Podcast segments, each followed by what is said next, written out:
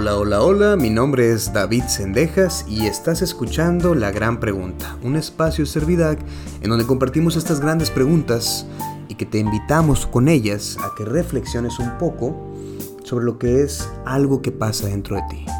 Ya sé, ya sé que el intro no, no va de esta manera. Fíjense que he buscado la forma de querer iniciar este podcast sin aventar el mismo cuento una y otra vez. La razón por la que repito mucho esto y es, es, un tema que uno puede acercarse aquí para que tú también lo pienses, es algo que se llama los rituales. Los rituales son cosas que hacemos nosotros para tratar de calmarnos en las situaciones o para tratar de darle como una normatividad o tradicionalidad. Hay quienes para poder dormirse se lavan los dientes y no se pueden dormir porque se sienten sucios, pero realmente es por el hecho de sentarse o de estar frente al espejo lavándose los dientes. En fin, el tema de los rituales son cosas que nosotros hacemos antes de empezar a hacer cosas importantes. Y yo creo que por eso cada vez que me siento digo, ya no voy a decir el speech, y empiezo con, hola, hola, hola, mi nombre es David Sendejas. Y voy a dar, dejar claro que voy a seguir intentándolo, pero existe una gran probabilidad de que en realidad no pueda hacerlo. Y eso es porque uno tiene que lograr aceptar que a veces necesita esos rituales para iniciar. La gran pregunta de la que quiero que reflexionemos el día de hoy tiene que ver con cómo contenerse, cómo conocerse, cómo amarse, como muchas cosas que nos decimos hoy por hoy.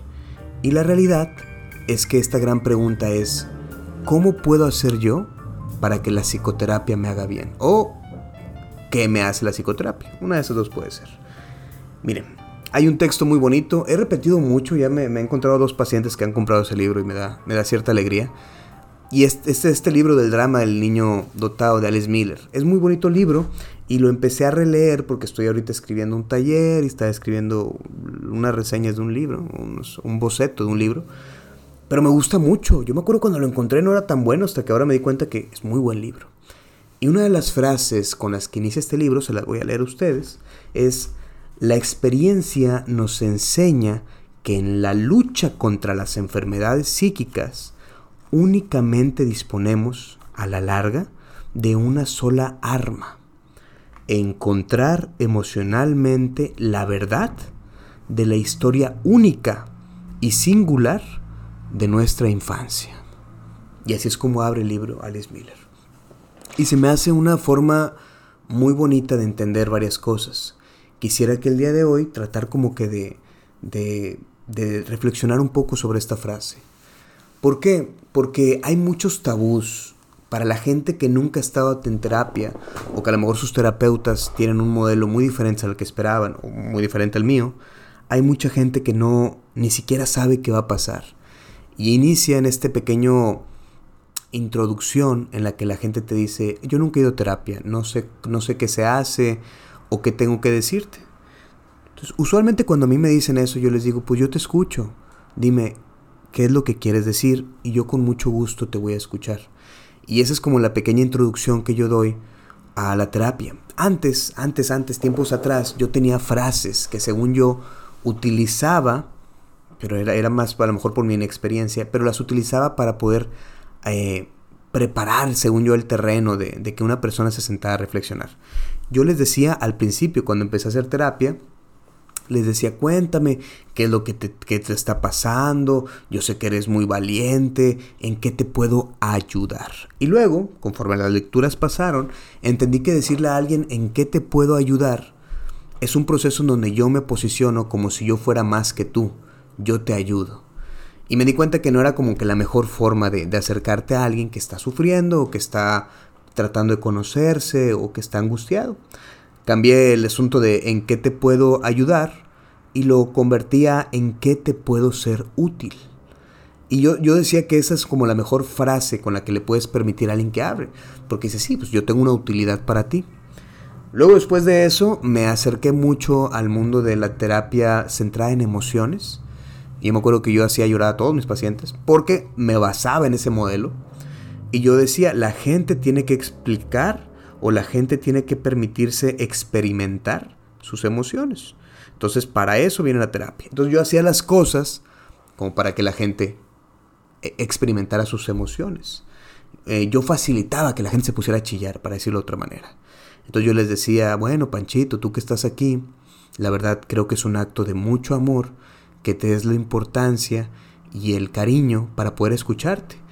Y usualmente dices eso y una persona que está angustiada, que se siente no escuchada, que está sola, que está desesperada, eso es una frase que tiende a hacer que la gente se rompa y llore.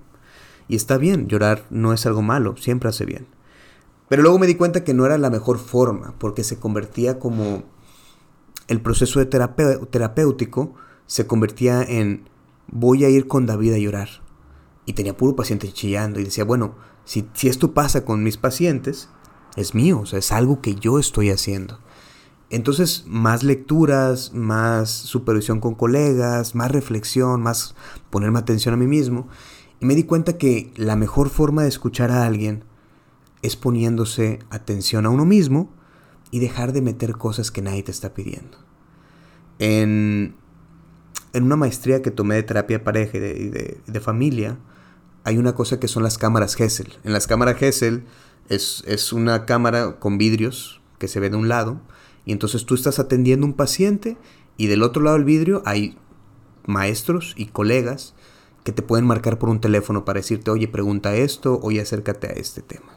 Entonces yo me acuerdo que en ese entonces, cuando yo estaba en esa maestría, era cuando yo utilizaba este método de que la gente chillara, o no, no chillara, pero hacía una entrada muy emotiva yo, esto que tú haces es un acto de amor, y eso incitaba a que la gente se rompiera. Entonces una, maestra me dijo algo medio útil, creo que sí es útil, y me dijo, no sé si sea buena persona, si sea mala persona, si es un acto de amor o no, pero deja de hacer esas cosas, David, escucha. Y la verdad es que me puse a preguntarme eso, ¿por qué todos lloran? Y fue ese momento que les comentaba, que yo, ¿por qué todos mis pacientes lloran el principio? ¿Por qué, ¿Por qué causó eso? Y me di cuenta que yo hacía esta parte en la que yo incitaba a que la persona hiciera eso. Y sí es cierto. Conforme pasó el tiempo, empecé a darme cuenta que uno no ocupa una técnica milagrosa, no ocupa tomar muchos test proyectivos de que siéntate y escríbeme estas, uno no ocupa esas cosas. Lo que necesita para poder escuchar a tu paciente es escucharlo. Y es todo un tema porque entonces pasé de ver paciente, decirle, hola, ¿cómo estás? Dejé de decir cómo estás porque el cómo esté no es parte de la terapia. Y empecé a decir, te escucho. Hola Panchito, te escucho. Entonces cuando le das el te escucho a una persona, a veces puede ser incómodo. Pero es incómodo para la persona porque realmente nunca ha estado en una situación donde alguien te diga, siéntate, te escucho. Por lo mismo uno termina yendo a terapia, porque nunca se ha escuchado. Por eso decirle a alguien te escucho y quedarte callado, tranquilo, parece una cosa muy difícil para los psicólogos que a veces supervisan conmigo, yo les digo, nada más pregúntales, o sea, eh, o sea diles, te escucho, no, no, no tienes que hacer como que preguntas trianguladas ni, estrategias, solo dile, te escucho y realmente escúchalo, porque la persona está ahí frente a ti y no se ha escuchado. Escucharse es una forma de ponerse una atención y decir, ¿por qué estoy sintiendo esto? ¿O por qué me está pasando esto? y darse la oportunidad de responderse a uno mismo qué es eso. En terapia las personas usualmente cometemos el error de tratar de explicarle las cosas al terapeuta para que las entienda él. Entonces viene Panchito y me dice, David, lo que pasa es que estoy muy enojado. Mira, no sé si te ha pasado, David, pero alguna vez este, que estés manejando tú y que se te mete un carro y que te enojes y en ese momento, Panchito está más preocupado de que yo entienda su sentimiento que de él escuchar lo que está sintiendo. Entonces cuando, cuando uno va a terapia más tiempo, yo fui muy mucho tiempo a terapia, uno aprende a hablar, o sea, uno se encuentra hablando de una manera en la que se puede escuchar. Y dice cosas como, ¿sabes qué, David? Hace tiempo me he dado cuenta que cuando estoy viniendo para acá, no quiero poner música y no sé por qué hago eso. Yo creo que porque no me quiero distraer. Creo que hago eso porque usualmente me distraigo mucho y eso lo hago para no ponerme atención. O sea, esa clase de cosas que uno empieza a hilar solo es el escucharse. Es el decir cosas, yo no sé por qué hago esto. dicen que en análisis, en psicoanálisis, para que uno pueda iniciar un proceso terapéutico, tiene que haber una pregunta. O sea, tiene que haber una pregunta de por medio donde digas tú, ¿por qué estoy haciendo esto? ¿Qué, qué, qué, qué me pasa a mí? Y va uno a terapia y dice, oye, David, ¿por qué me como tanto las uñas? Y no está buscando que David le responda, sino está poniendo la pregunta aquí sobre la mesa para él mismo escucharla y tratar de responderla. Y el terapeuta lo que hace es que escucha realmente y ayuda, ayuda a responderla. Le dices cosas como, bueno, pues entonces teníamos que entender que te comes las uñas bajo algo. O sea, ¿qué significa para ti eso de estar comiendo? Para empezar. Y eso ya te ayuda como que a entenderte un poco más. La frase bonita que dice Alex Miller, la única arma que tenemos es encontrar emocionalmente la verdad de la historia única y singular de nuestra infancia, es muy bella porque te permite empezar a aceptar tu historia, a dejar de contarte cuentos. Es decir, no, no es verdad, eso es un cuento que tú te cuentas diciendo, lo que pasa es que estoy muy estresado porque me falta el dinero y entonces, no, no es cierto. Tú vives estresado, tú no sabes quedarte con el dinero y eso es porque nunca aprendiste a quedarte con nada desde muy chiquito. Esa es tu verdadera historia. Aceptarla conocerla y decir, pues sí cierto, mi tema es que yo no sé quedarme con cosas. O sea, aceptar esa parte tuya te va a permitir hacerte cargo de eso. Y ahí es donde se vuelve muy complejo, donde uno tiene que insertar mucha voluntad para decir, sí cierto, a mí me cuesta retener el dinero. Y aunque me cueste, voy a pagar esa con voluntad y voy a quedarme con ese dinero. Esa clase de cosas son las que uno encuentra en la terapia. Por eso, la gente que empieza a ir a terapia a veces tiene la expectativa de que va a encontrar en el David, en el psicólogo, respuestas. Y conforme va uno yendo terapia se da cuenta que las respuestas no están en el terapeuta. El terapeuta es un espejo que te ayuda a enseñarte una parte tuya. Pero las respuestas siempre están en ti. Por eso este podcast es la gran pregunta. Son preguntas que uno te permiten conocerte. Ahora, esa angustia, ese estrés, ese enojo, esa tristeza, esas cosas que te están pasando, sí van a pasar. No vas a vivir así siempre, pero van a pasar cuando por fin lo entiendas, cuando por fin te aceptes. Yo no conozco muchas formas en las que una persona pueda aceptarse. Los últimos años he tenido el beneficio de entender que en el amor uno aprende a aceptarse, o sea, cuando uno ama, cuando uno ama genuinamente, cuando uno entrega sus deseos, su instinto, su, su razón a alguien más, uno aprende a aceptar qué carencias tiene.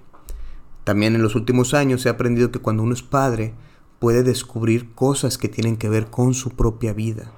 Y eso es una forma de conocerse.